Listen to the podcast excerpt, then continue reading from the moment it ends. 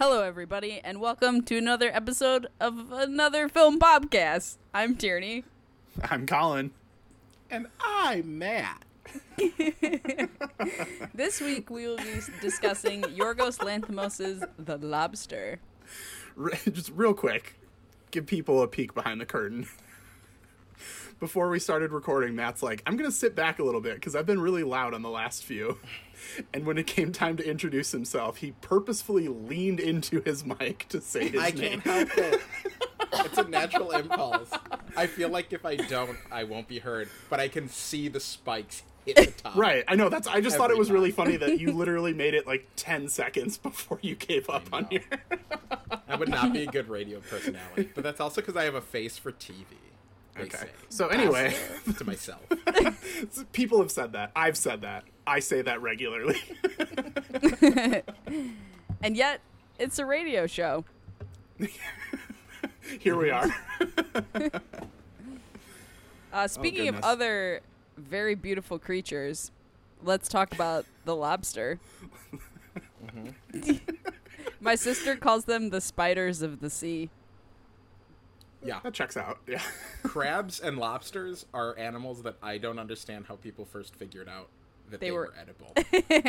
because they're, they're monstrous. They look like aliens. They're like sh- they're and also like anything with an exoskeleton. Like you don't know what's underneath there. What a risk to be like, let's crack it open and see. Did I show you guys like, that video goop." of someone doing that? And it was like, huh. Of a crab or that trilobite thing in a try sink? yeah the one in the sink and it was like stuff just kept Yeah. coming out of it and it was Yeah, like how did Sarah all this post it? yep mhm. It's the most. Yeah, we should not dive that far. Sorry, into this, sorry. But but maybe it's also kind of in line with how this movie feels. This movie gets like grosser and grosser as you keep going. Yeah. Well, I mean, we'll Um, get there, but the end of this movie is so upsetting. The roofest of stoofs. anyway, well, like I said, we'll get there. Tierney, this was your pick. Speak, Yes. speak on it. uh so i picked this movie because i really like this movie and think that it is underappreciated in that not a lot of people have seen it uh some people who have seen it don't like it but i think it is very funny Me too. and it is a certain type of humor which having to explain why some things are funny make me feel like a terrible person but nonetheless it is pretty funny I can totally get why people don't like this movie. Like it is it is not at all surprising. Like if I like this movie quite a bit, but if I were to tell somebody like, "Oh yeah, like I just watched Lobster." and they're like, "Oh, should I see that?" I would probably say no to like a vast majority of people just cuz it's so deeply fucked up that I think if somebody who I don't know that well ask me if they should watch this movie and I tell them, "Yeah, I really like that movie." And then they watch this movie and they don't like it. I feel like that's just like a really awkward uh like there's no way to continue the friendship from that point. they're gonna have some thoughts about you yeah. it's a movie that does require disclaimer of like what you're about to get into. yeah. Um, but it also feels like I don't know, like like some not experimental theater, but like Harold Pinter or any of like the absurdist uh, uh, playwrights, where like what's happening on stage. Sometimes you're like, what? Why are they doing this? Why are they talking like this? And this movie really does like get to get across something that, and I think Yorgos in general gets across something that like isn't uh, often done these days. And i think like we'll talk about the dialogue uh, but it feels very it doesn't feel like it knows i don't know how i'm saying it. It doesn't feel like it's taking itself seriously. It understands how stupid and insane and outrageous the things that it's showing are and i think if it didn't it would just feel like uh like an attack movie where it just feels like it's purposely impenetrable Yeah. and i don't feel like it is i feel like it's a very spe- like it's a satire and it is such a sharp and unique satire uh, that I think if you approach it understanding that, it feels a lot like American Psycho, where if you're watching it expecting it to be what it looks like, it's gonna feel awful. But if you understand that it's all putting it into a light to make fun of it, I think it's very, very, very funny. Yeah. Yeah, I think that uh, everything that you said. like it is a super sharp the the like message behind this movie.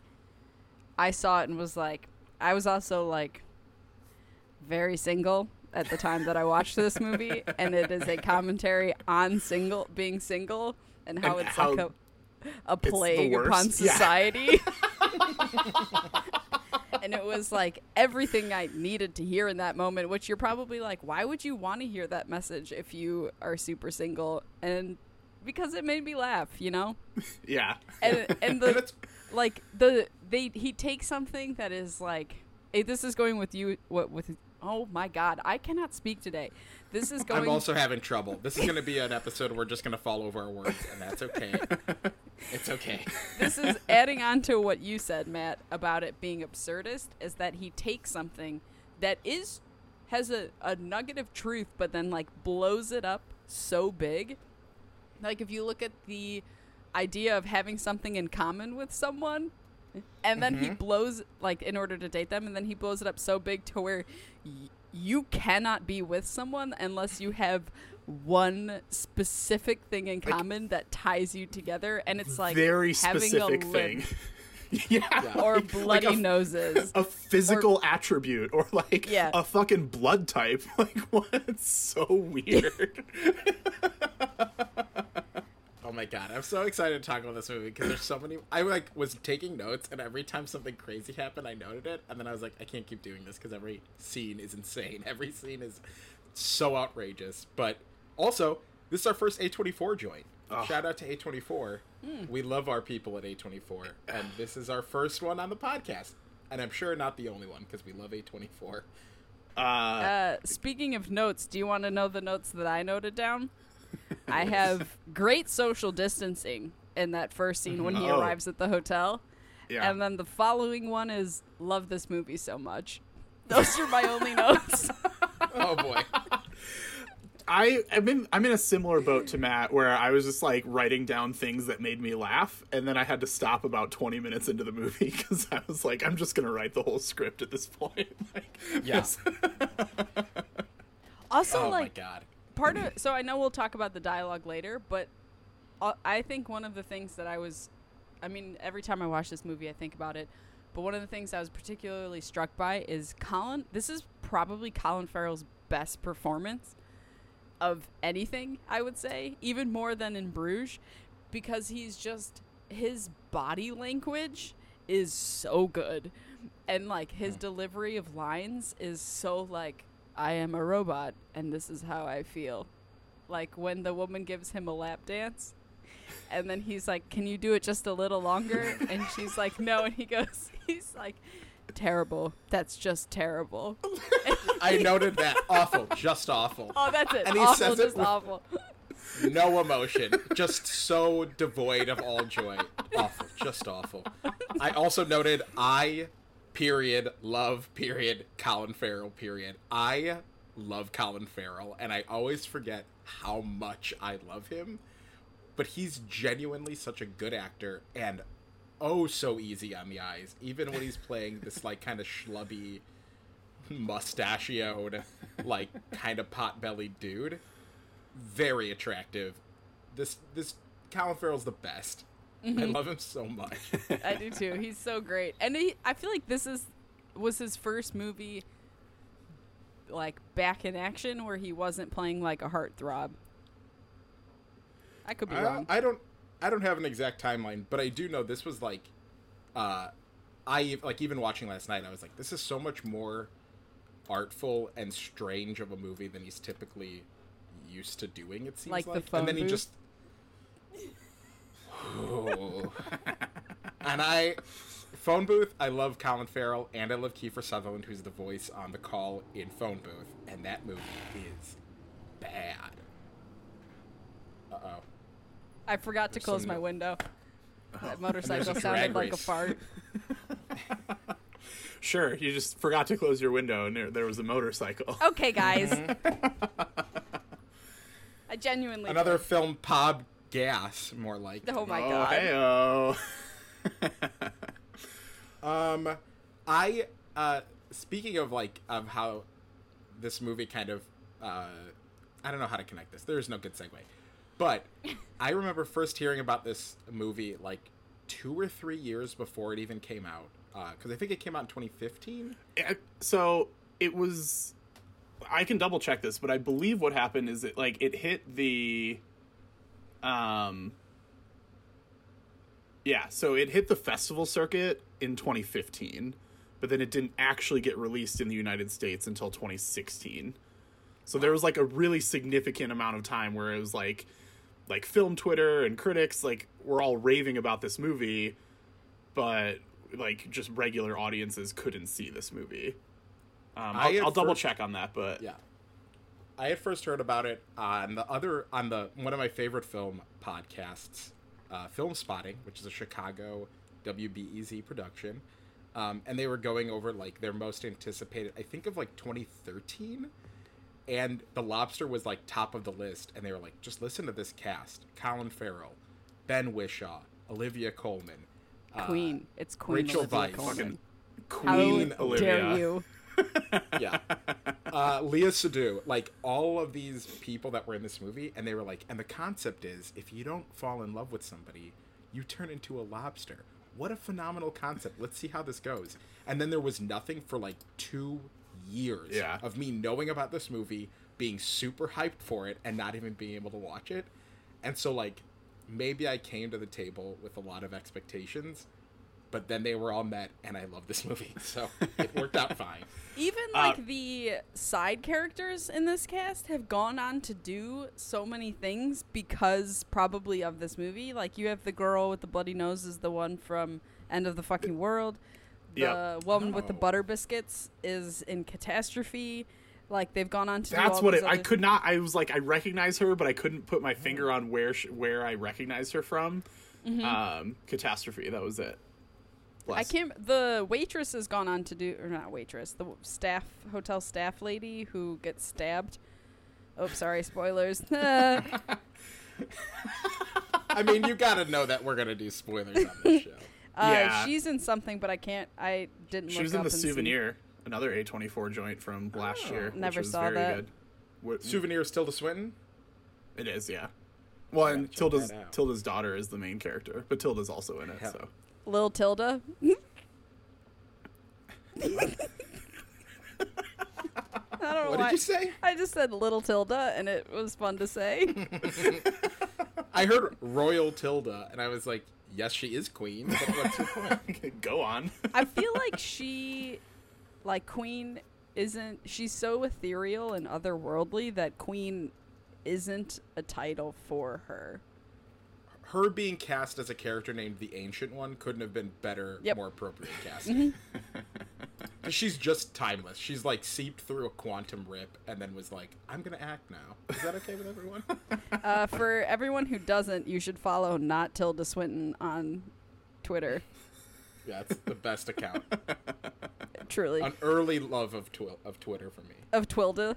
It's an early love of Twilda Swinton. Twilderd, Twilderd. Twilder Swinburne.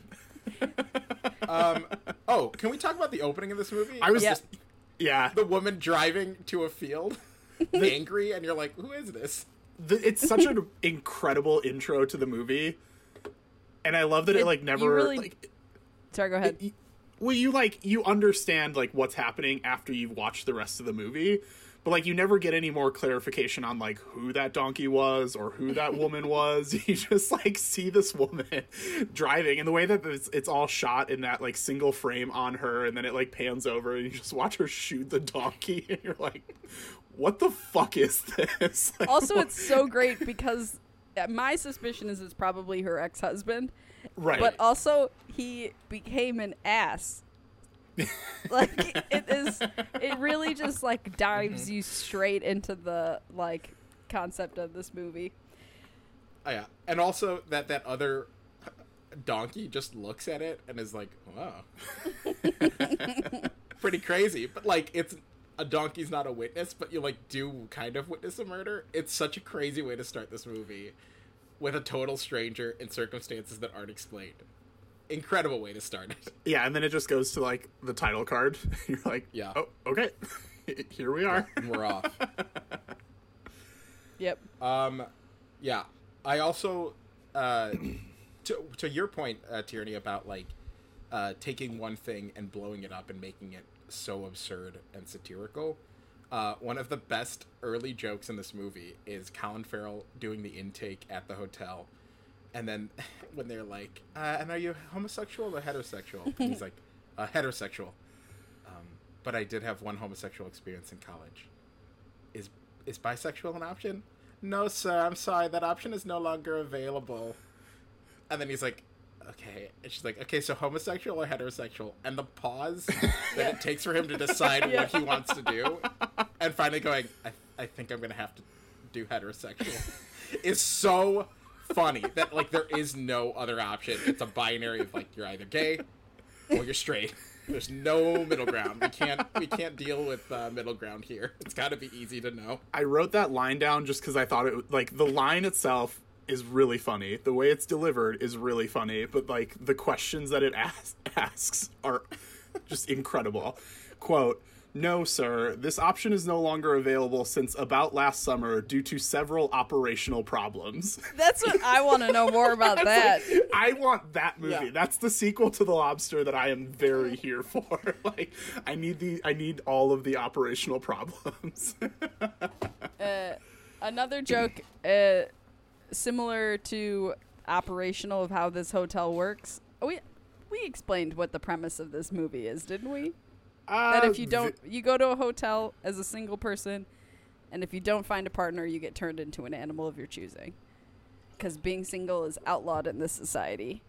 Uh, so part of like one another joke operationally about like the concept at large is the fact that once you get partnered with someone, you move into a couples room, and then from there you go to like a yacht, all to test your compatibility. But if at any point you run into difficulties, you get assigned children because that usually makes it work out. It's very funny to me. so good. There's so many like just like all of those little things that happen that are just like incredible commentaries on like relationships that it's every single one of those makes me laugh every single time. And like the way it's delivered as just like like the way Olivia Colman just delivers that line, uh, just like so seriously. It's like, and if you have any problems, you will be assigned children. Assigned children. it's like this is the most insane bullshit, but it's also like, yeah, like that's what people do. like, Yeah, and trailing off being like that usually helps. yeah, yeah that's why she is she is Queen Olivia Colman. Yeah, I was gonna The say when, she's of so good. Real quick uh, when you were talking about how like all the side characters from this movie have gone on to do things i mean like i don't it's not that she wasn't deserving of the oscar for the favorite but like if it weren't for her being in this movie do you think she would have been in the favorite? You know like hmm.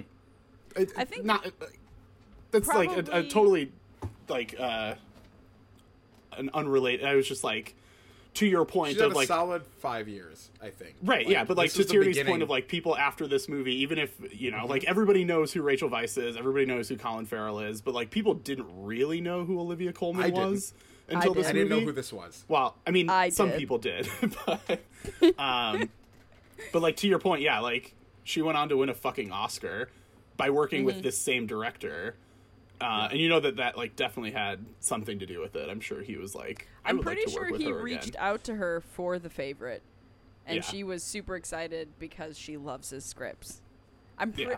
I mean, feel free to fact check me on that. Send in uh, any edits. Uh, what's her email address? God, I love her so much. Um, but yeah, no. She Anyway, is, sorry. She's an absolute doll, and she has done a lot of like, she's done drama and comedy, but her brand of comedy is super weird, and I'm Yeah. Yeah. it's like right up my alley. And so I think that she saw this and was like, "Ooh, yes." yeah. And it, I mean, even in Fleabag, her jokes, like the jokes that Godmother gets, are like her repeatedly putting her hand on uh, the father's hand and going like, "Oh, I'm so sorry." Every time he interrupts, Yeah. over and over again to be like, "Oh, I'm so sorry." oh no, you go first. And like, her brand of humor is always this kind of like uncomfortable, like, ugh, like you squirm at uh, like how she has to approach a situation or like decides to talk to somebody.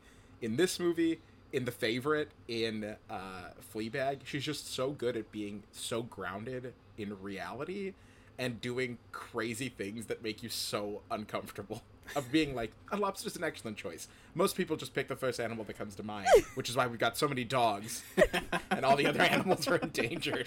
but like, just saying it so matter of factly, of like, yeah, becoming a dog is stupid, even though his brother's in the room as a dog.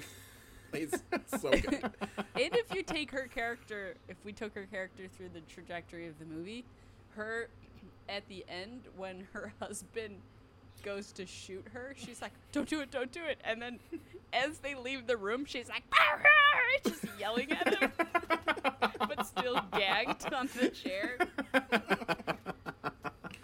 Yeah, the same husband that she's singing with at that awful dance. Oh my Where they're God. just slowly wa- like wobbling back and forth and singing this song with no joy and no emotion. And they're like four feet away from each other. Yeah. And then they they pull back the curtains and it's daylight. What a crazy reveal to be like this is happening in in the daytime. Yeah. They have to socialize like this. God, the amount Oh. of stress though that'd be uh, a part of like being in this hotel is really ch- a lot. Oh yeah. yeah. the, like the biggest hurdle that I think you have to get over to enjoy this movie is the suspension of disbelief that anyone would be part of this. But that's the point. It's just like everyone just goes along with it. This is just how the city and the hotel work. Uh, you either find a new mate, or you get turned into an animal, or you scrounge and forage in a forest, and you can't touch each other at all. Like there's no happiness. there's no joy in any direction. And I- that, like, even if you're with someone, it can all be t- like Ben Whishaw's wife just died, and he's like, "Here I Yeah. am trying to find another spouse." Yeah, like when he says that line, she's like, "She died six days ago." It's like, holy shit! Like, yeah, there's no time to mourn. well, I also I I don't know if now's necessarily the right time to do, but I just wanted to talk like more broadly about like this world because I think it's so think that's a great fascinating. Um, but it's like, is this just like one weird little pocket of like the actual world, or is this like a whole world where like there are these hotels throughout the entire world, and we're just seeing one of the hotels? Um, and like Olivia Colman's line where she's like, "That's why we have so many dogs." Is like, is that why there's so many dogs in the world, or is that why there's so many dogs like in this little area? Um, I, and I don't have answers to that question, or you know, but I, I just think like it's a really fun thought experiment to be like, is this like how how widely expanded is this thing that we're seeing? I thought it was I- at least a country, if not the world. Yeah, Yeah, it also feels like if you really want to pull back and like, I think it works perfectly well being this like unreality kind of pocket of a story where like the rules aren't on a wider basis than like this little window. yeah, if you want to extrapolate more, it would make sense if this is like where society heads in a response to population growth to be hmm. like and and the fact that like they assign kids and instead of letting you have kids together would also be like we're just going to use the resources we have. We have all these kids so we're just going to give them to you. Uh and like we have to make sure that there's couples so that like there aren't these stragglers who we can't account for. Like everyone has to be matched up. And the fact that like like she was saying like that's why so many animals are endangered. It would seem like this is a future that we are already kind of on the track for of like animals becoming endangered because there are too many humans. Also turning them into animals to reduce the population could be something. That's like a real like you got to do a lot of the work. But yeah it seems like this is a society that has uh, forgotten emotion or humans being more than animals and is just like I mean if you can't be a a, a functional member of society as a couple, then you can have sex as an animal and enjoy that. Uh, but you don't need to be part of human society, which is such a crazy way to have that as the foundation for this movie's story. Yeah. Just like the society's like, oh well. I was say, I think I like the movie better if you think of it as like this is just how the entire world is. Like I think it's because I think it works if you think like this is just the one weird little pocket that we're like glimpsing. But I think to me it's funnier and I think it works better if you if you broaden it out. But then that also like as I was watching it last night, I was wondering it's like okay, so if this is the way society is, it's like once you turn 18, do you go cuz like um David had an ex-wife and John had a wife who's uh she died 6 days ago. Um so it's like are you like when you turn 18 do you go to your ho- the hotel for the first time and then you find somebody I, I i don't know it's just like really interesting to to like try and build out the world there's like it's it's so Yeah. there's so many weird things that i don't know the two the youngest girls seem young. The fact Yep. that like uh, Ben Whishaw's later wife and or like partner or whatever And, the, girl Shetland pony. Who with the hair that is the same as when she's a human. I wrote down the pony's hair because I was Yep. so blown away by that. And we'll Like, talk of course about like she would choose that. yes, and the fact that she slaps her friend Uh-huh. as she's reading the letter and then is like, "I want to watch." What movie does she want to watch with like Kiefer Sutherland? Is it Lost Boys? no it, uh wasn't it stand by me Stand by Me, which is like I want to watch Stand by Me with Kiefer Sutherland and uh, whoever else she says, but like that, and then just a cut to her with that hair on that pony as she's being like paraded away is so funny. But they both seem super young, which would suggest that it does seem like you get you hit an age and you have to go and find a match. Um, but the fact that everyone's also so calm when it is such a high, tall order to be like, find your mate or extend your time here by shooting tranquilizers at the people who ran away it's like if you need more time. Single You have people a- who ran away. you have a month and a half or yeah, like, Yeah. or you have this option to uh the think- Sorry, go, go ahead. ahead no no No, you go ahead. I was just gonna say, I- like, it reminded me of another when they're like shooting like target practice, and the guy's like, "There's a reason that all the like all the, they're all shaped like single people." it's like it's so funny. Uh, So I was just gonna say that the only one who Matt was talking about how calm everyone is. The only one who isn't calm is actually, I would say, like the most pathetic character in the whole movie, and that's John C. Reilly. brutal, And just he's brutal. like, he's the one that's scared that he's running out of time when, it, like, he runs into Colin Farrell in the woods. But he's also the one that is like, seems truly worried about being turned into an animal. but also is the one that you're like, God. yeah. And he like, uh, and then he can't. He's not even good at like being at the hotel because he like masturbates when you're not supposed to and gets his hand put in a toaster. That when they when they bring out and just put a toaster on his table. The first time I watched this, I was like, "What? like, what the fuck is this?" Yeah, and then watching that whole sequ- that whole sequence play out was incredible. yeah. Oh yeah, he's like truly the most pathetic like window into this world of you but I'd also be like I'd be him. Like I Oh. would not make it at this hotel. Same. I would Yeah. be the female version of John C. Reilly. And it means that he like basically probably has to find somebody with a lisp because that's like the easiest thing to share. But nobody has a lisp, so he's like really struggling. Gets left naked out in the forest later. Poor John C. Reilly. Poor, poor John C. Reilly. He's so good in it though, and also a PTA fave. So it was nice to see him pop up uh, in another movie. I don't think he's been in the ones we talked about, but now he was Uh, in There Will Be Blood. No, he wasn't. He played an oil rig. Next. Wasn't my best Oh word. no, the oil's coming out. Oh no. well, I didn't even think you were gonna drill that deep.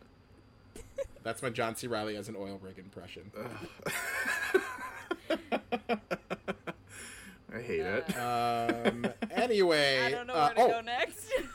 I forgot. I forgot all about Rachel Weisz being the narration for the first Yeah. half, Yeah. and then it stops. Right, basically, as soon as he leaves the hotel, because she's in the movie. no, it stops Eh. once her journal is found. Oh, Yeah. you're right. You're right. You're right. You're right. Oh, what a great reveal that is too, of like hearing their plan and then immediately pulling the rug out from under you as the agent from the hotel is just reading the journal. Incredible reveal. Brutal. Another brutal. This movie is hilarious and brutal, and I think that's why people can't like it Yeah. because it just hurts so much to watch and yet is so very very very funny it also feels like anti wes anderson like if wes anderson wasn't joyful or like whimsical this is the other end of like everything's organized and everything is said exactly as as stated. Everyone says exactly what their intentions are. But everything's a nightmare. There is no whimsy. There is no joy. There's just doom and peril. And everyone is dead inside. yeah. Just which is kind of wes anderson. Yeah. Everyone is the most dead inside, which I think is a good as as good a transition as any to talk about the the dialogue of this movie. Mm-hmm.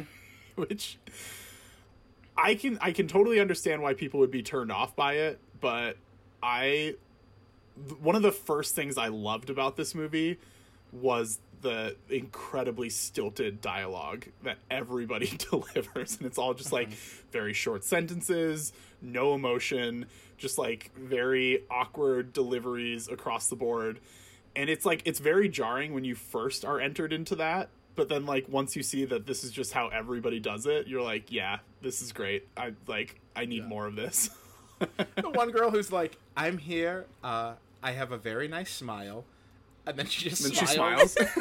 and everyone claps every time people clapped was so funny because it was stuff that like does not deserve applause or was it super weird and they're just like uh-huh good very good for sharing that that's very nice At one point, you see, I think it's right after uh, Ben Whishaw's character gives his little monologue, and he's like going back to his seat, and you see Colin Farrell clapping, and it looks like he's never clapped before in his entire life. it's like this fits per like the visual of him like awkwardly hitting his hands together fits so perfectly with the, like the audio of everybody like barely being able to talk like normal people. it's so good.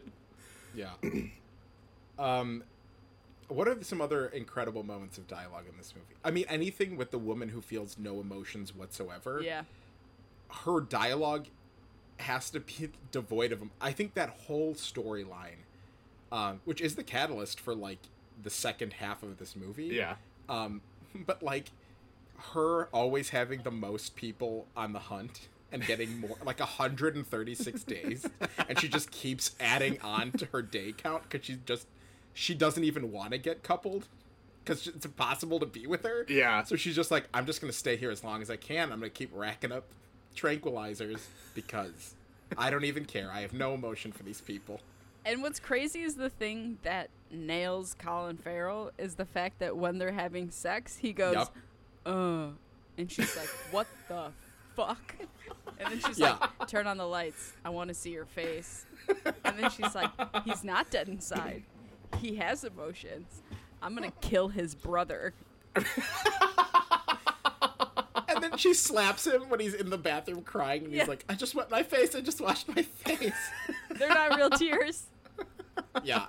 Oh, she's such an insane character, and like, a pr- like there are so many characters that are villainous and like pretty dangerous individuals, and she's probably the most dangerous one at the hotel, and Léa Seydoux is probably the most dangerous one in the forest. Yeah. and like they're both pretty similar in that they're just like, I'm here to do exactly what I want to do. And, Yeah. like my rules go and I'm going to be unabashedly brutal with everyone around me. I mean, the fact that Léa Seydoux runs this like group of loners in a very tight shoot, tight ship, and there's so many rules, but at the same time, it's like four of us are gonna go into town to see my parents. Yeah. Yeah. It's like what? yeah it is also kind of like uh not communism as in like the like uh the, the best concept of com- like marxism it's not marxism but it is like communism where it's like we all have to be even. Like everyone gets the same clothes everyone wears the same dress everyone has to abide by the same rules unless you're in a certain category and then the rules don't really apply to you and then you can actually do whatever you want. And like i feel like in the hotel it's a lot less uh, obvious that there is any difference between the staff and the people. Uh, the fact that Olivia Colman's husband seems to be have like matched the same way um, but definitely in the forest instantly when she's like you can't touch each, each other at all like no sex uh, you have to stay alone or we'll like disfigure you Yeah. We don't but need then talk about that. yeah but I also will- like I will say you finish your thought, Matt, but I, I do have but she's all like you could tell there's a romantic uh involvement between her and this the woman who's the staff at the hotel. Yeah. like it's so clear that they have something going on. Mm-hmm. And again that's revealed so early into the time in the forest that you're like oh yeah the rules she she doesn't abide by the rules. Yeah they're going into town to visit her parents. They get to wear clothes and go shopping and do all that stuff. She gets to have this kind of vaguely romantic relationship with the staff person. So like already the rules are not equal and she's already a villain even though he's outside the hotel it's just as dangerous as before Yeah. Uh, the one quick thing I was going to say is I'm fine not talking about the mutilation, but the line, like, uh, Rachel Weisz's narration is talking about the I red knew you were going to bring that up out of all of them, Colin, and it is so upsetting just to me. I'm not scared of all of those, but the one I'm scared of is called the red intercourse. I've never seen it, but you can imagine what it is. is so awful and also hilarious. and wait Sorry, what is the Tierney, red I kiss could- it's tongues The red kiss is where you c- you like They, like- slice their lips and Oh. then force them to kiss. yeah, it's and yeah, it's really, really, really upsetting. But then the the follow up to that of just the red funny, intercourse. but it's like really gross at the same it's time. so awful. Ugh, Sorry, Tierney, I couldn't resist. okay. Um, I also, while we're talking about dialogue ish and villains ish, uh, when the uh, butter biscuit woman tries to commit suicide, first of all, when she's telling Colin Farrell about it, and that part she's is very well done. it's so funny. I love that like you see her give her whole like monologue and then the exact same thing is done in Rachel Weisz's narration like seconds later. I thought that was really funny. But also when she's telling him the first time she's like I live on the first floor, so I might do it from the third floor or maybe the fourth floor. But then you get the reveal like once she's like just lying on the ground bleeding, Colin Farrell's like what happened? And the woman who has no emotion is like she jumped out the window from room 180. There's blood and biscuits everywhere. that i think was the first time this movie was truly like so twisted that i like was cackle like i remember the first time watching it being like this is so absurd. Like what can you do but laugh? Because also i didn't realize it. I've only seen this movie i think this is probably my third time and i think the first time uh, or the second time i really wasn't paying attention to like pick up little things. But the fact that his plan was to go on the hunt and then say like i wish we had real bullets that we could kill them right here Yeah. and then sees his opportunity just happen upon him that he can now make his play in a different way and his angle is to be like i wish you would just die already instead of keep screaming and bothering all of us well, yeah, the the way he's like, I hope she dies quickly. Actually, on second thought, I hope that she just like suffers, and like the like that little pause where he's like doing his mental calculus of like, oh wait, actually now's my moment. It's so good. and then he kicks the shit out of the little girl. Like his whole Yeah. turn to try to be a monster is so funny. Uh, but like, but specifically when that woman jumps out of the window and you're just like listening to her scream, and the daylight changes before anyone even comes out to get her. Like the light visibly changes as the woman with no emotion just like watches it happen. It's so so incredibly crazy that I think that's also the moment where most people would probably be like, "Nope, I don't want Yep. to do this anymore." Uh, it's also for me, it followed was like, by like uh, the killing of his brother, where I think a lot of people would be like, too much, too much. Yeah, that's a like this whole movie is extremely dark, but that that particular sequence is just it's Yeah. it's unbearably dark. the favorite feels like his least like violent and aggressive movie. Which is probably why Uh, people love it so much. Right. Well, it's And also- to imagine people watching it and going back and then being like, "Let's watch all of his other movies," and being like, "Uh, uh, uh," because Yeah. Killing of a Sacred Deer is no joke. like that movie is so dark that like the hum. I personally, the humor is not as prevalent as it is in There the, isn't the as much of it. I So- would say the funniest part of Killing of a Sacred Deer is the end. so with I the- was gonna say the I spinning. here's but- here's my here's my hot take for you guys. I do love the lobster. I like Sacred of a killing killing of You're a sacred deer more. Not. I don't You're think it's I don't think it's funnier. Like the lobster is definitely funnier. The lobster is definitely smarter. But like I- for whatever reason when Tierney and I went to see Killing of a Sacred Deer together, like we were fucking dying at that final sequence and like nothing in the lobster made me nothing in the lobster made me laugh as hard for as long as that like final sequence in killing of a sacred deer but that whole movie is just incredibly depressing Yeah, Fun I like this oh, one sorry, so ahead. much more. No, I just like this one so much more. Uh, I like the lobster more because it's funnier, but Killing of a Sacred Deer is so weird that I can't help but respect it. yeah Mhm, that's as fair. as strange as it is. Uh, so I just as a little side note, I saw I've seen Killing of a Sacred Deer with each of you guys separately the first times you've ever seen it. oh that's fun Colin Yeah. touched on the we went to go see it at the movie theater, and I believe this was the same movie where I made Colin buy me a pack of socks from Target because my feet got wet from walking in the yes rain. That's- i had forgotten about that and I was barefoot in the theater just with like socks on.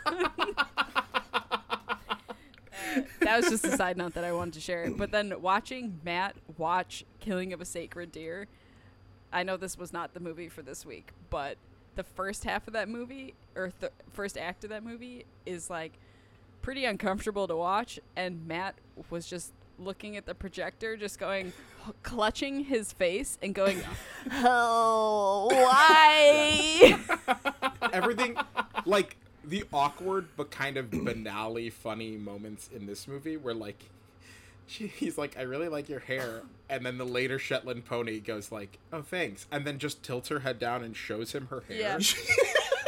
From no, like there's no there's no bigger game she plan. like it's does just it to to be like one this side is the hair you like. She does it to the other side. She leans forward and pulls it all forward yeah, it's like that moment is so funny, and the similar moment in Killing of a Sacred Deer, which is not a spoiler, it just happens where uh, Barry Keoghan and the two kids uh, of Colin Farrell are in her room or the kid, the little boy's room, and then I think the little boy's like, "Do you have underarm hair?"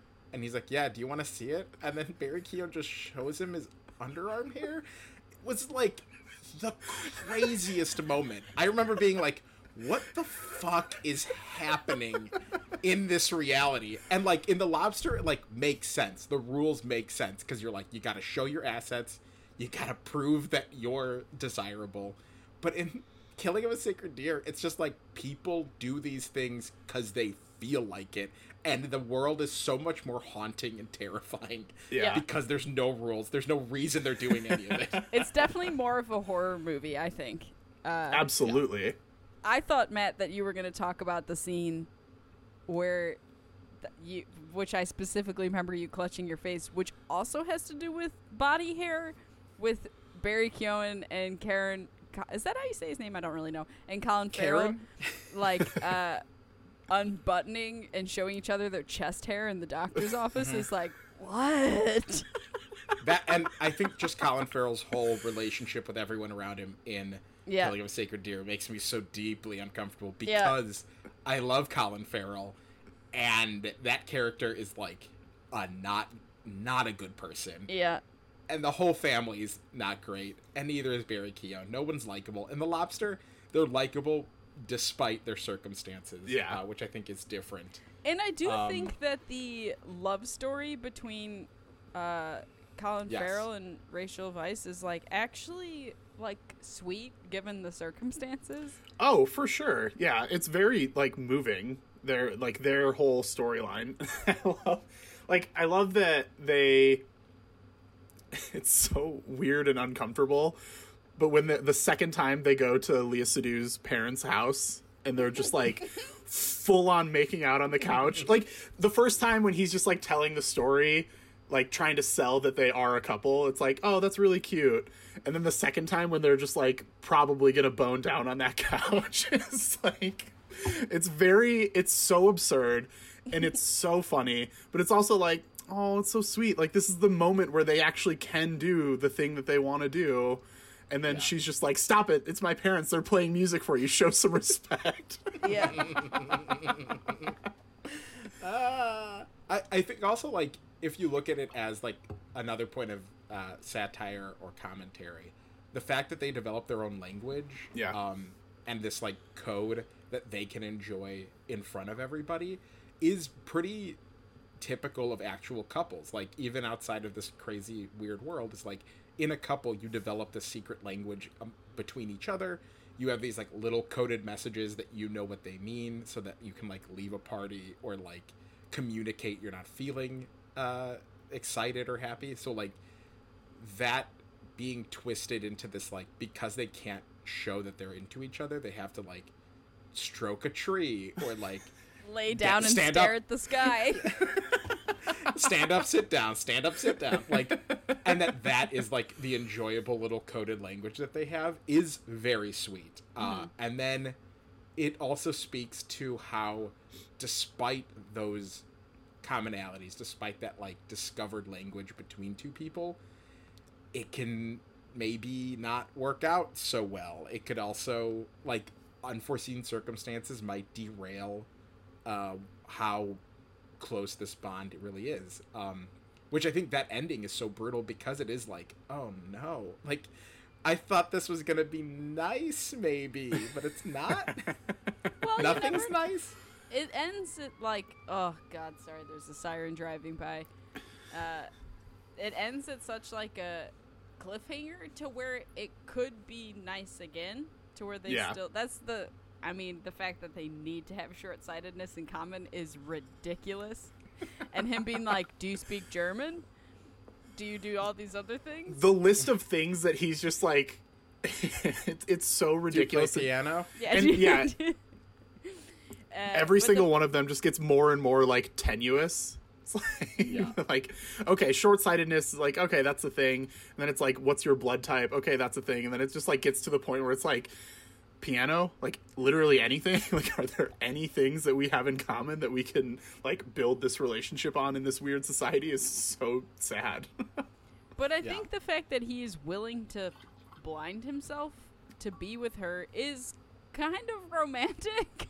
Is he though? Is he willing, or is he trying to make that leap and never makes it? And that's, I think, the question that the movie leaves it on: is like, is he about to leave this blind Rachel Weisz, who, also, I feel like I haven't done my proper amount of prostrating, Yeah, gonna say, prostrating, you love her. yeah, prostrating towards the altar of Rachel Weisz, one of my favorite actresses. I think she's phenomenal in this movie. I think she's phenomenal in every movie she's in. Uh, but yeah, like the fact that she only comes in halfway through and then is the final shot of the movie, um, and she's the narration. She's the main character, I think. But is he gonna leave? Is he gonna leave her at this diner blinded? Um, because he can't he can't make that leap for her. Um, Or is he still message. trying in the bathroom? I don't know if he's gonna do it though. It's like I don't know if he's gonna do it. the top in Inception. It is open to interpretation. But also the fact that we precede all of it with him already feeling a, a reduction in feelings for her because they're not so similar anymore. Like the palpable difference in when they when she could see and now that she can't, trying to find some way to make it work. Not like asking her if she knows how to play piano or speak German is ignoring the fact that they developed their own language together and that is And it a similarity visual. that they share. Right. Yeah. Oh right, but but also just like that they've bonded, and it wasn't because of their nearsightedness. It was because they were similar personalities, but because the society has twisted their vision of what a real couple should have. I think he leaves her at the diner. I don't think he he stays with her. It's and it's brutal, but like that is the threat. That is. He's also not a great guy. Like he No, he's not. wanted to be with this emotionless woman and it's about survival it's about settling like if we're gonna blow this out to an actual commentary like it's about settling and Yeah. about people that don't want to settle or admit that they should could try harder in something and just quit altogether. Um but i think also the fact is i think to your point tierney if he does leave her he's got to go back to the hotel and he can't do that either. So the choice really is between knifing your eyes out or becoming an animal and which is he going to choose? Which does he decide? Probably blinding himself but there's really no evidence to support that he definitely does Yeah. I mean, I like like you said, I don't really know what his other options are. Cuz Yeah. you know, cuz they, they they set that up in the scene where they're like at the mall and like a security guard comes up to him and is like let, mm-hmm. let me see your papers that show that you're in a relationship, which is so deeply fucked up. But it's like he So yeah, like he either leaves her and then goes back to the hotel and becomes a lobster or he leaves her and goes back to the people in the forest and probably dies or he blinds himself. And like i don't know like i don't know what i think but like none of those options are are enticing. Lobsters live a hundred years. And they stay fertile their whole lives. Yeah so maybe he and he loves that. the sea Uh, um, oh, this is a perfect time, and I think we've talked about a lot of this movie now that we've reached the end. Uh, my question, uh, posed to you, uh, is what animal would you become if you had to become an animal? so i knew this was coming Good. Um, I honestly, I genuinely think I would pick a dog. Um, I know There's that too that, many like- of them, Colin. You need to pick I a know. new Yeah, one. you're the reason there's so I many. know, but I- uh, I just love dogs so much, and I often see pictures of dogs just being like real doofy, and I'm like, oh, God bless your little heart. You're like, you're just, you're so sweet, and you you care so much about your humans, and you just get to sleep all the time and eat, and like that sounds great, honestly. Just like lying on the couch for 20 hours a day, sign me up. Tierney, do you have an idea? I'm torn. Uh, so I'm torn between uh, my childhood favorite animal, which is either a lion or a tiger. I think that it would be nice to not f- to the only creature that would kill you being a human, um, Mhm. or another lion. I also like that they travel in pride, so there's like a community aspect to it. Uh, my other animal would be a monkey because I think they're still. I think I'd probably actually go monkey because they have uh, opposable thumbs on Mhm. both arms and legs, uh, and they seem mischievous. But then also there's still like the community aspect of it. I'd, I'd definitely be a monkey. Yeah, you could also be a celebrity. Lots of lots of star monkeys in, uh, in True. movies. Yeah, you know. smiling, eating eating stolen fruit, giving thumbs ups. Yeah, Mhm. I'd like to Do we- be a, a a monkey that continuously steals things from people, Yeah. like Very a cute. mischievous monkey. Do we think that once you're turned into the animal, like you maintain like you're still conscious of like the fact that you were a human and you are now whatever animal you choose or are you just like an animal with that animal's level of intelligence I, I get the would sense argue- that you do. okay What were I you- would argue you don't because they remove uh, so many organs. Yeah. Oh, like yeah. your brain has to be the size of a lobster's brain, and so the Right. processing couldn't possibly be the same. Okay, never mind. Um, yes Also, that description of the transformation is so. Uh, it's delivered so matter of factly, and it's so horrific, and it just sounds like mummification. They're like, and then they take out all the organs, and then they move the blood. they like ship out the blood, and then they reduce you down to the size of a Shetland pony. I was a Um, little disappointed that we never got a chance to actually see the transformation process in the same I'm way that like when when we talked about Mad Max and I was like I'm really bummed that you never actually get to see Immortan Joe's face after like his mask Yeah. got ripped off. Like in that same way, I'm a little bummed that we never got to see an actual transformation because it sounded so horrifying that I was like, yeah, I'm here for this. Yeah. Also, uh, since no one was gonna ask me, well, we were we got thought that sidetracked. I was about to. I was about to ask you. Fine. If you really want to know, Well, I don't, Uh, but it only seems fair to ask you. I would choose a bear, uh, and not just because uh, it's the obvious gay uh, parallel, but I've always loved bears. I think they live in cool places. I love forests. what kind Uh, of the bear? fact- Would you like, like, a polar grizzly or bear? brown. Oh, A grizzly or damn. brown. You're going like straight to top bear there. I also don't want to be killed by anything but a human if that is Yeah. what happens. Uh, so the bigger, the more grizzly, the better. Um, you get to sleep in the winter, so you don't have to deal with uh, seasonal affective disorder. Uh, your steady diet is salmon and raw salmon, Man. which like Oh my Bitch, god, this is that's such a already my life. I was You gonna are say. already like that's already the way bear. I live my life. Uh, you eat a lot of sweets. You like eat honey. Bitch loves honey. This bitch Pooh Bear. loves You honey. fucking I'm a love little Winnie the Bear. Pooh so much. Yeah, it's like, it's Yeah, all get- coming together. you can get wet in like a cool river, but you can also like dry off and like climb a tree and like fucking live in Yellowstone National Park. Like who wouldn't want to be a dope ass bear? Um, and like cute as hell as a baby. I think uh, even like- adult bears are like adorable. Yeah, I think they're phenomenally cute, except for when they're shaved, and then they really look just terrifying. I've never gotta seen a look up shaved bear. yeah, I'm- Everybody listening to this, look up a shaved bear. Yeah, It looks hold on. like yeah, Hold, please. It looks like a monster. yeah. Uh, any animal I- that's sha- oh, oh, oh. that fur is covering a lot of angles you did not expect. Why would they do this? Oh. I think you know it would have to be like because their their fur is matted and stuff, or like oh. This is I a don't know. zoo a zoo bear.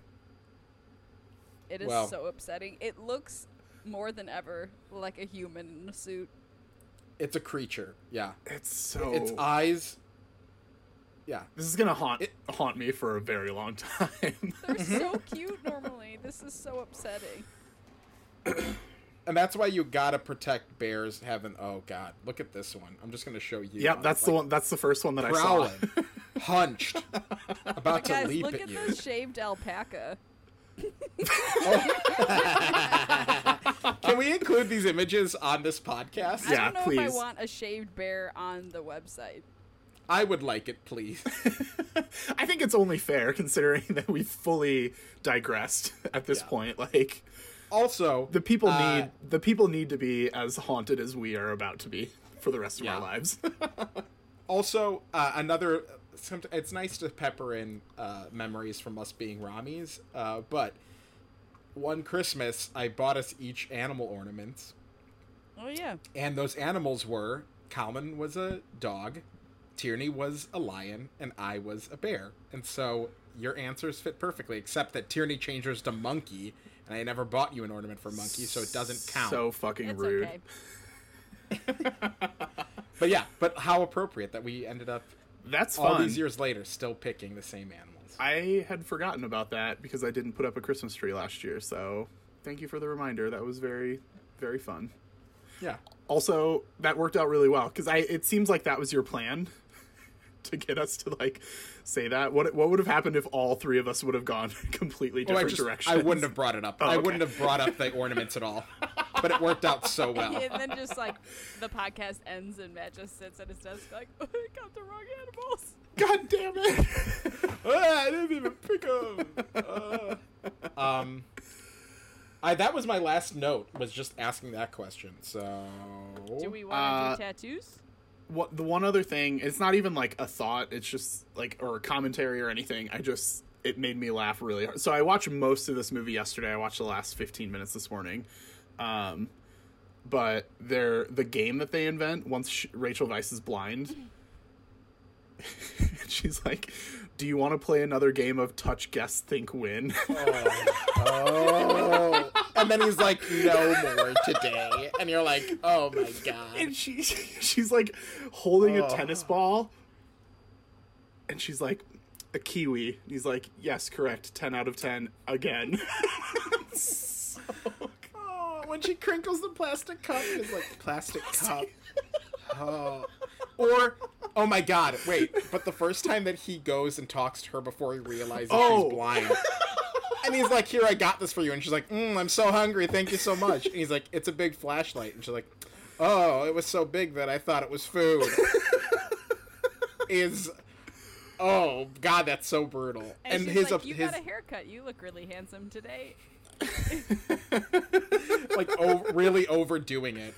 Oh, oh, there are so many moments we have to still talk about in that ending of the fact that she stabs the the woman and then Léa Seydoux matches it. Yeah. Almost like Annihilation. Yep. If you've seen Annihilation, Yep. this like there's something so haunting about mimicry, about something pretending like it's you in some awful circumstance and like that moment of her falling with her and not and just letting her die was is like a ch- it's the final moment even with Léa Seydoux but it really like puts a a real fine punctuation on her character that like this person she was friends with maybe more she just lets die in front of her and then mimics falling down to like cover that she's not stabbed.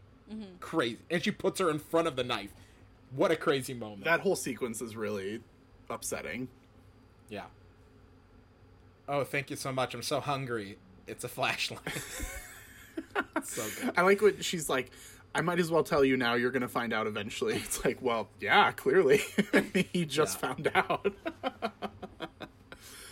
Um but yeah i don't i mean i don't really have anything else to say. That movie's real weird. Yeah.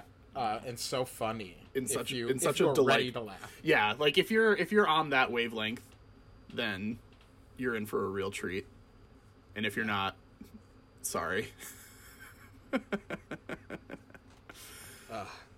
Um, tattoos, just awards, a giant Which one? lobster smart. just a huge fucking lobster taking up my With entire poncho like of a chest single person. oh yeah Or a hand in a toaster.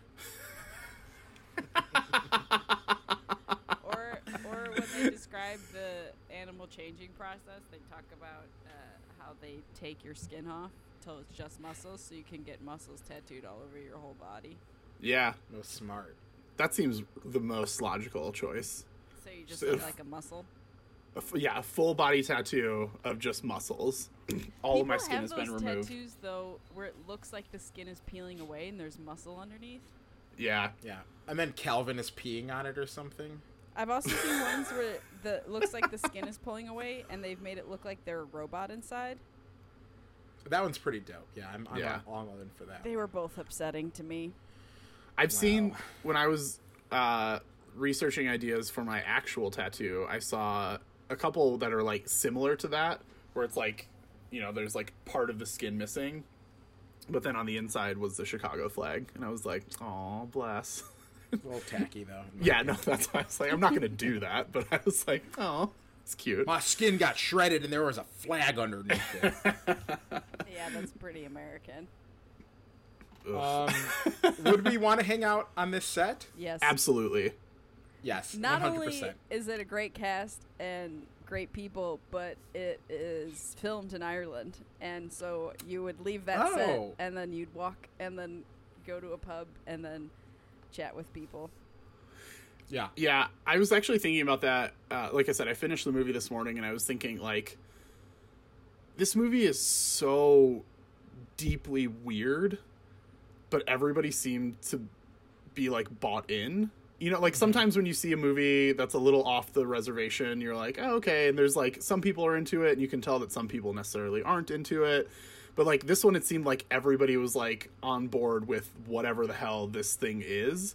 And like that just seemed like a really cool atmosphere. Like outside of like the actual people who are in the movie, outside of Yorgos, outside of the fact that it's shot in Ireland, like just the fact that this small group of people were all coming together to make this thing that is so unlike anything I've ever seen before seemed like a really cool vibe to just like hang out in for, you know, probably a month or however long they shot this movie. I also imagine just like uh, a movie where the script and world are so restrained and uh, emotionless and calculated, and the jokes are delivered with such a dry delivery that every time you cut had to be so funny. Yeah. of people just like cackling over what they had to do, over how insane everything that they're saying is. Like, and imagining that of like having to pull in and be like, all right, action, and everyone just being these emotional robots. and then as soon as you cut, it's Olivia Colman hanging out with Colin Farrell, who like Colin Farrell couldn't be playing more against type, Yeah. or at least of, of who he actually is, who's like a fast talking, Irish kind of like, uh, tattooed like real uh sometimes he just seems like dirty uh but that makes him only more charming he's just like this very like normal dude uh playing this kind of restrained uh mustachioed uh glasses person um so imagining him between takes of just being Colin Farrell would be incredibly fun for me because as I've already said I think he's incredibly hot and I love Colin Farrell and so being on set with him when he's actually emotional would be a thrill I like his mustache in this movie. Um, yeah I'd also love Do you to hang out with Olivia Colman. Do you think Oh, he like put on weight for the movie or do you think it was like a bodysuit? I think he put on weight Yeah. I think he's talked about how because he does the sometimes he does like a uh, Christian Bale kind of like, Yeah, he's definitely not like role. Christian Bale level, but like Yeah. I think he talked about like how fun it was gaining weight for this movie. And you could tell like Christian Bale even, like they're not actual like they're not typically overweight and so when they do put on pounds, it's like the abs push forward and it's such a like firm stomach that it looks like okay, yeah, this is temporary. You're to get fit again. Uh that's just like who you really are underneath the makeup. Um but yeah, also being with Rachel Weisz and John C. Reilly and Ben Whishaw. I love Ben Whishaw. Go watch London Spy if you want more Ben Whishaw. Uh, yeah, what a fun set this would be to stay on. yeah. Um so this movie was only nominated for one Academy Award. Any guesses? Screenplay. Yeah. Uh Fair. best original screenplay. Um, it was up against, Ma- excuse me, Manchester by the Sea, which won. Oh, 20th Century, what? uh, 20th Century Women, Hell or High Water, La La Land, and The Lobster. I mean, the only one that I could uh, take off the list and be fine with would be La La Land. I think the other ones were great scripts. I think La La Land script is nothing. oh my god, is that Colin Farrell in a, in a mask? And no Running? shirt, yeah. I'll text it to you. Yeah, put that one up on the website. I was gonna say, Um, These, Um, it's got these like really haunting images of animals with no fur, and then just a fucking ripped Colin Farrell running down the street with no shirt and uh, He The mask on. has. Oh, maybe he doesn't. I was gonna say I thought he did have chest hair, but he doesn't in that one. But no, I No, stand he's pretty corrected. smooth. He's pretty smooth.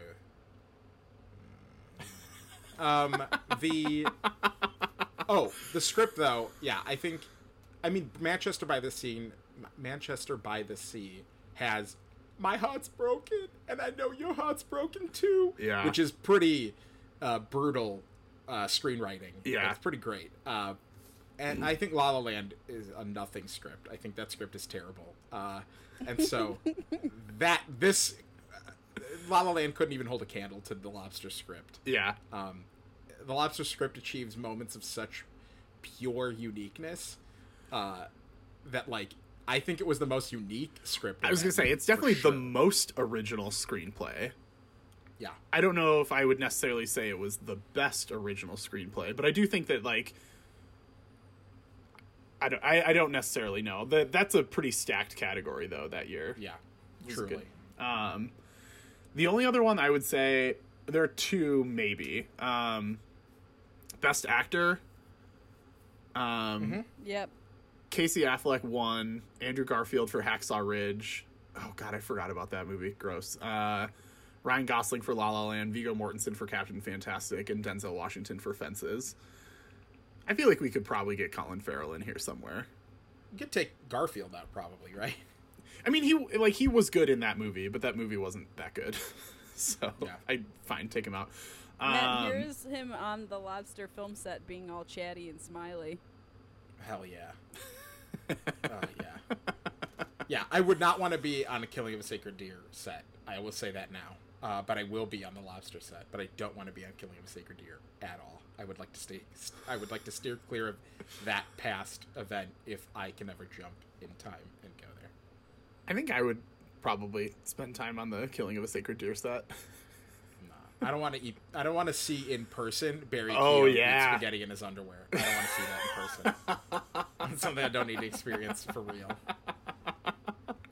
What's um, more upsetting, him eating spaghetti or Rooney Mara eating pie in a ghost Oh, story? him eating spaghetti. I was. him eating I was. spaghetti was funny. yeah, It's so gross though.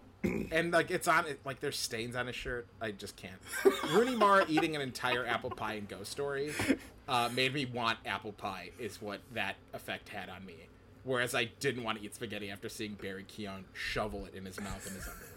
Um, uh, what was I going to say about? Oh, I think also production design uh, is pretty unique. there's the tattoo right there. Yeah, Tierney showing a picture of Colin Farrell's head on a lobster body. Uh, Very this is similar not a visual to- media. well, I know, but I'm assuming that she's going to put some of these up on the on the website. Um, but I feel like that would go really well with the the film strip pasta alfredo. film fettuccine, Mm-hmm. film fettuccine alfredo. Oh God. Alfredo. Um, um, but yeah, I think production design of just like how bland they've made this world, but also how incredibly specific everything is. Um, I like, but I could also see this not winning against anything else from that. so here's what was nominated that year: Oh, uh, La La Land, which won. Arrival, which is my queen. Um, yes, Fantastic Beasts and Where to Find Them. Woof. Hail Caesar and Passengers. What a weird fucking category that year. Oof. That's that's rough stuff. I would say Um, one thing it should probably have been nominated for. Wait, Matt, what category were you just talking about? production design. Okay, never mind. I was gonna say cinematography. Oh yeah, it is a beautiful movie too. Um, I The was lighting is perfect. I, yeah, I was also gonna say possibly getting uh, Olivia in there for best supporting. I Yeah. just dropped my mic, I mean- but yes, Olivia always. Uh, we had Viola Davis for Fences, who won. Naomie Harris for Moonlight. Nicole Kidman for Lion. Uh, Michelle Williams for Manchester by the Sea, and Octavia Spencer for Hidden Figures. Uh, I don't think Yeah, Olivia probably Colman not. deserved to be in there. Yeah. Um, I, that's- I- that's a- that's once a I great looked at the once I looked at the list, I was like, nope, we Yeah. made the right call here. that was a pretty God, that was- category. Yeah, That's five incredible performances. Even Nicole Kidman good. and Lion. Yeah, yeah. Wow. I don't really remember Good her job. in Lion. Good job, 2016. Um, yeah. Uh, Is that it? I think that I those think are all that's the other categories. Yeah. Oh, I can. I'll just Um, give you. I'll just drop this one in here just for consistency's sake. So best cinematography, La La Land won, Arrival, Lion, Oh. Moonlight, and Silence were the nominees that year. Silence, the Scorsese. Yeah. I haven't seen it. My friend Kyle Is really that likes just it. for pure like amount of time that cine- cinematography exists in a single movie? Probably. I think so. Aren't those the rules? I don't know. I'm not a member of the Academy. oh boy. All right. Uh, um, what have you guys been up to this week? I'll start.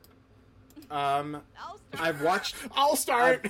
I've watched some movies. Uh, I watched Thirteenth uh, for the first time, long overdue. You'd never Uh, seen it before? No. Oh my I- god, that movie is so good.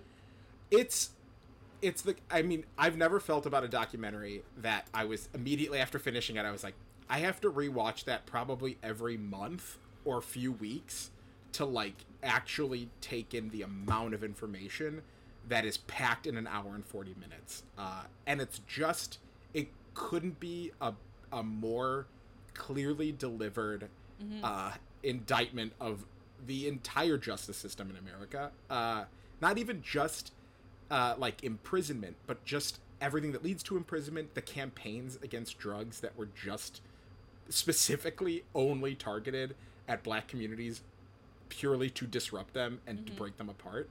Um, and it's on record, like it's recorded. Yeah. It could like it's a incredibly powerful documentary. It's also made very well. Like Yes. every time the graphic of the prison numbers is shown to like rise and stack up so quickly within a five year gap, um, it just like packs a punch every time. Um, yeah, Ava DuVernay. I think it's probably one of the best made documentaries of probably the last like 20, 50 Yep. years. It's, it I'm couldn't be better. I'm not super familiar with her filmography. Like uh, Selma was the first time I'd ever heard of her. Um, but in my opinion, of the very few movies of hers that I've seen, that's like far and away the best one. It's so so good. I also love that in it, uh, they go like Nixon, awful, Reagan, awful, like Bush did some some shitty stuff, and then when they get to Clinton, they're like Clinton probably did the worst stuff. Like Clinton passed some stuff that Yeah. really fucking leveled everything out, uh, and then he was he apologized, and then they also include footage of him like losing it and not and like kind of walking back on the apology. And it's just presented as this is what happened. You get to make the decision of yourself whether this guy is actually repentant um, and so it really i don't see it as a biased documentary either which Yeah. is more powerful that it's just like here are the facts. Yep. and like we're not pretending like anybody did better when it was white people still making the decisions that were hurting communities. So like everyone is to blame. Uh yeah incredible documentary. Uh also on netflix which the lobster is also on netflix. Uh and then i al- and speaking of ava DuVernay, we watched the first episode of when they see us uh Oh. which is about the central park five. The first hour is uh, brutal. Like the most tense like uh just wrong. Like you're just watching so much evil happen on screen uh against these innocent kids. Uh so another powerful mo- uh, tv series uh, limited series. Uh, but we started that. I have to keep watching that. And then uh, we watched the death and life of marsha p johnson uh, also on Netflix, uh, and that was really good. I feel like it had less to do with just uh, Marsha P. Johnson, but it was okay because it actually like profiled other people that were in um, the Stonewall riots and in the LGBTQ uh, like period of civil uh, rights engagement between like 69 when Stonewall uh, started and through the 90s. Um, and so it's a, a great documentary just to get kind of an expanded vi- window into that time period, into the people that are still making a difference, uh, into the organizations that are um, still trying to get rights for trans individuals, and to uh, make sure that justice is served for cases that they are not being uh, given the amount of attention or uh, police work that they deserve. Um, so that was also like a, a really powerful documentary. Um, but uh, a lot broader of a of a scope in its storytelling than I was expecting. But it was good. It was very good. Um, I think those. I think that's what I've watched. I can't think of other stuff right now, but all great, all incredible, and I think all on Netflix. I think. I think all of them are on Netflix. So, um, interestingly enough, the uh, the same year that The Lobster came out, here were the best documentary feature nominees at the Academy Awards: OJ Made in America, which won; Thirteenth, Fire at Sea, I Am Not Your Negro, and Life Animated. Wait, the OJ one beat 13th? Yes. And I remember being very upset about it at the time, and I'm still upset about it. OJ Made in America is very good. But it's also a TV It's- series. It's Yeah. eight hours long. It's not a fucking movie. Like, like it's Yeah. it's consistent all the way throughout, but like, it it's unfair for. And I I I think one thing that really I really appreciated because I watched almost all all five of those like in fairly quick succession. Um, but like to your point, there's so much stuff in Thirteenth that like Thirteenth could have very easily been an eight hour miniseries and the fact that it was a, a little over an hour and a half and crammed in all the information and was just like so tight that like it, it to me was way more impressive than anything else that OJ Made in America did. But also, uh, I'm Not Your Negro is another really good movie that you should add to your list. I think it's I know. free on Prime right now, maybe. It might even be on Netflix. I don't know. It's I'm not somewhere. 100% sure. It's definitely streaming for free somewhere and is also very good. That was a really fucking good year for documentaries. Our local theater, the Hollywood Theater in Portland, uh, has been hosting uh, streaming uh, Like virtual cinema. movies. Yeah, and they've been doing it with like just uh, any movies. Uh, but over the last week, uh, which we're recording beginning of June, so over the last week, uh, when the Black Lives Matter movement has really finally uh, taken a lot of national and international attention, rightfully so, uh, the Hollywood gave like a list of movies that you could stream, and then you can also donate to watch them like through their channels. Oh, yeah. Um, and so I am not your Negro was on that list. Yeah. Uh, and I think uh, I can't remember the other ones that were also on their list, but uh, but yeah, that one is definitely one that I am intending on watching probably in the next couple days. Uh, but I also ordered two James Baldwin books, um, and I'm excited to read those too. So Nice. Which books? Giovanni's Room and The Fire Next Time, um, and I'm excited to read both of those. Um, so yeah, I'll, I'll have more to say on that when I've read some of those books. But that's the media I've been taking in this week. What's Very everyone else been doing? Um, I like realistically, I've spent most of my media consumption on Twitter, just like mainlining all the depressing shit that's been happening over the last week. Um, I got I get my like weekly screen time notification. Um, and before quarantine, I was like usually in like the six hour per day range, and it's been like steadily increasing during quarantine.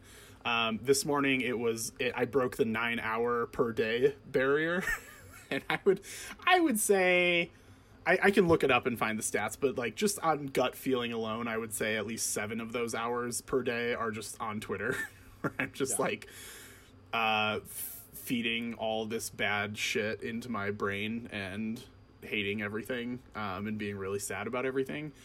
Uh, but to balance that out, I've been watching. I've been trying to watch like some more lighthearted stuff um, since the real world is such a garbage nightmare. Um, so I finished watching The Great, which I really enjoyed. Um, I basically I the same stance as last week. Um, you know, it's it's not great, but it is really good. It's funny, um, and I think it works. I I could potentially see a second season of it, but I do think it works really well as like a mini series. Um, So like if it doesn't get a second season, I'd be perfectly fine with that as well. Um, and then I also watched uh, um, Never Have I Ever, which is um, Mindy Kaling's new Netflix show um, nice. about uh, an Indian girl growing up in LA. Um, it's like a coming of age story. That one is very fun. I strongly recommend that one. Um, it's like it streaming? Netflix? it's on Netflix. Yeah. Um, I really wanted to like the Mindy Project, and there were moments of the Mindy Project I really liked, but I could never fully get into the Mindy Project. Um, but I was like very in on Never Have I Ever, like basically from Jump. Like it's not like revolutionary by any means. Like it follows a lot of the same like high school kid trope coming of age stuff, but it's like it's done in a fun and like unique way. And obviously, like the main character, like all of all three of like the main characters are all um, people of color, which is really fun um, because you don't get to see a lot of that in those stories these days or ever. Um, so I, I did, I enjoyed that, and I would recommend it. And then the last thing, I finally finished my Fast and Furious rewatch, and guys, those movies are dope, and I can't wait for us to cover all of them uh, Never. on the podcast. I will leave this podcast before that happens. I refuse. I find no joy in those movies whatsoever. I- the I was watching the eighth one the other day, and when they shoot torpedoes from a sub and they break through the ice and Dwayne the Rock Johnson gets out of his car and literally kicks the torpedo away so it explodes somewhere else. And I just had this gigantic dumb grin on my face. I was like, this is so fucking stupid, but also so fun and just like the level of escapism that I really need in my life right now to like turn my brain off. No thanks. Nah thanks. I don't like that I know what you're talking about. I love know that you know what I'm scene. talking because we went and saw that together. Yep. I'm just imagining like a Tim and Eric style poor edit job of like a torpedo moving into frame and then Dwayne the Rock Johnson like not really kicking it, but then it just like flies off the screen in like a very fake way. That's how I'm envisioning it in my head, which only makes it a more anger inducing thing to think about. So I'm just gonna stop thinking about it. But I will choose to think that that's the level of special effects that the Fast and the Furious movie. Seems fair.